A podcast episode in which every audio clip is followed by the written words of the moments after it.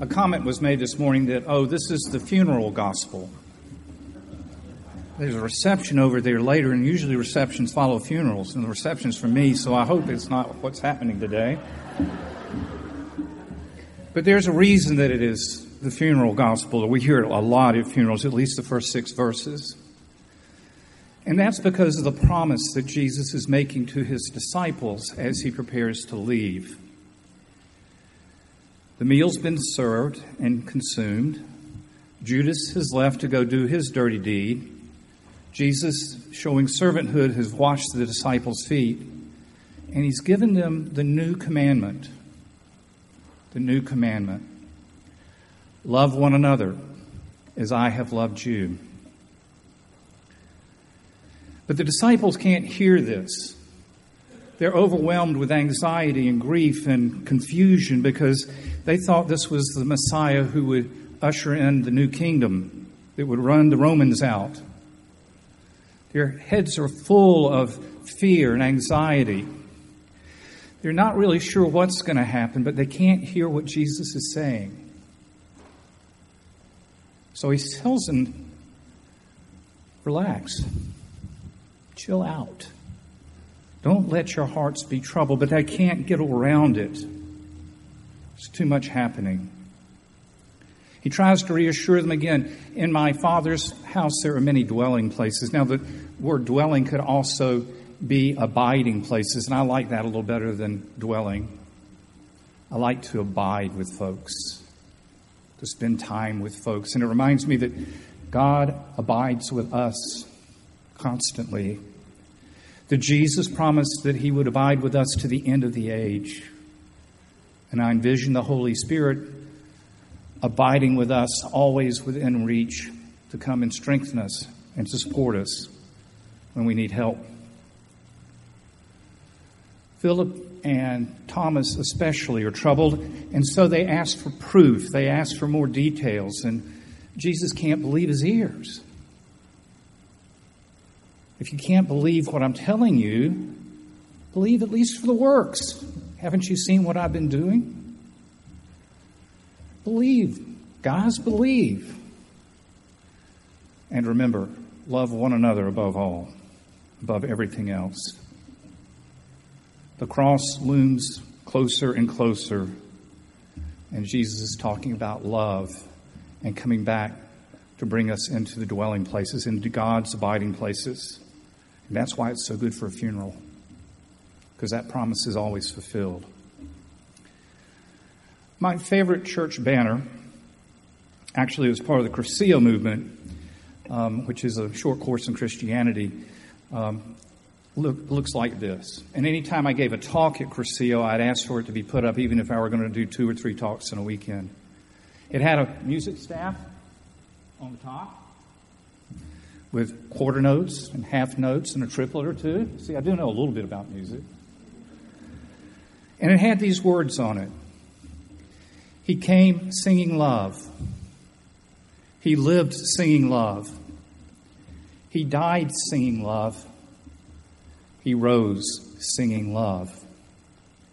If the song is to continue, we must be, we must sing. We must sing it. If the song is to continue, we must do the singing. We've been together for over eight years. I've woven my voice into the song, the sweet song that's sung here. And I'll miss it. I'll miss it. But the song will continue in this place. For it is a great song of love, a song the world needs to hear. I got here through prayer and being somewhat um, persistent. Chris Epperson couldn't believe that I would want to work in children's formation. He delayed and delayed, and I finally said, Look, I want to interview for the job. He couldn't believe that a rector of a parish would come back to be an associate. But all in all, the committee was wiser than he, and they decided that I should have the job. I'd been here about a month, a couple of months, and I was standing at the altar while the Eucharist was being celebrated. And yes, priests' minds do wander a little bit sometimes. And I was looking out at the sea of people. And then I glanced down at all that beautiful polished silver glistening in the light. And I thought, man, you did it good getting here. This is a good gig. Before I could finish that thought in my mind, I heard just as clearly as you're hearing my voice now I have brought you here to fulfill my purposes, which will be revealed. It's not the first time God has talked to me, or at least an angel of God has come and whispered in my ear. So I said, okay, it's going to be revealed. So I waited, and I waited, and I waited, and nothing happened. No great lightning bolts, no other pronouncements. Then, six years ago, when Susie took her little tumble down the Coosawattee River Gorge, and we were surrounded by your love, supported by your prayers, lifted up by your presence in our home, I thought maybe that's why. Maybe that's God's revelation.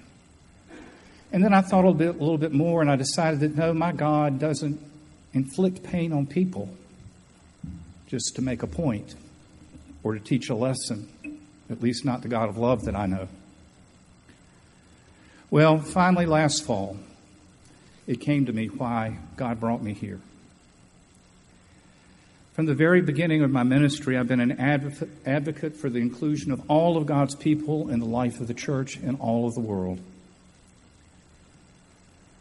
The L, I never get it right, um, LGBT community was something that I wanted to support and have done so. I remember meeting Bruce at annual council right after seminary. But being an advocate doesn't always mean that you're totally comfortable in that relationship. And with all the Southernism that was into my bones in high school, there was some little part of me that still resisted, still held back. Why God brought me here? I think, probably for lots of reasons, was so that I could learn the love this place has, the compassion this place has, the acceptance that exists within these walls and on this campus of all of God's people. All of God's people. And I've learned a great lesson. It has transformed my heart. It is a witness to God's power in this world, and it's a witness that love can overcome everything. He died singing love. Now we must do the singing. And this congregation sings loud and clear. The song we have been singing is the song of love. I think this place is a witness to the community around us and to the greater church of the possibilities of listening to the new commandment.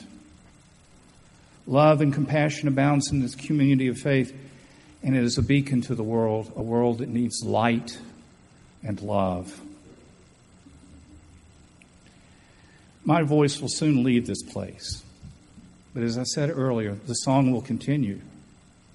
And when I leave this place, I'm going to carry that song right here and sing it somewhere else and continue to proclaim God's love for all of God's people. I want to thank you for allowing this to be my spiritual home for a while. I want to thank you for all the gifts that you have given me and all the things you have taught me. I may be doing what I should do at the reception, but I've learned that it's not going somewhere that makes a place home. It's relationships that exist that creates the home. Love one another as I have loved you. He rose singing love, and we must continue the song. I have in my car what I call my Sunday morning music. It's about a 20 minute trip on Sunday, it's about a 45 minute trip other times. And I love listening to it. It's got a lot of John Michael Talbot. Some of you may know John Michael Talbot. Uh, contemporary Christian music. And on, on my, uh, it's, it's, my favorite songs. And on the Sunday morning CD, um, there's a song that says, that's titled, We Are One Body. One of the verses, and then a chorus, written by a woman named Dana Scallon. One of the verses is this I am the way and the truth and the life, the final sacrifice. I am the way, the truth, and the life. He believes in me will have eternal life. And in the chorus, we are one body, one body in Christ, and we do not stand alone. We are one body, one body in Christ, and He came that we might have life. Sing the song, share the life and the love. We don't stand alone, we stand together. We reach out our hands in love and in worship. We are one body in Christ. Amen.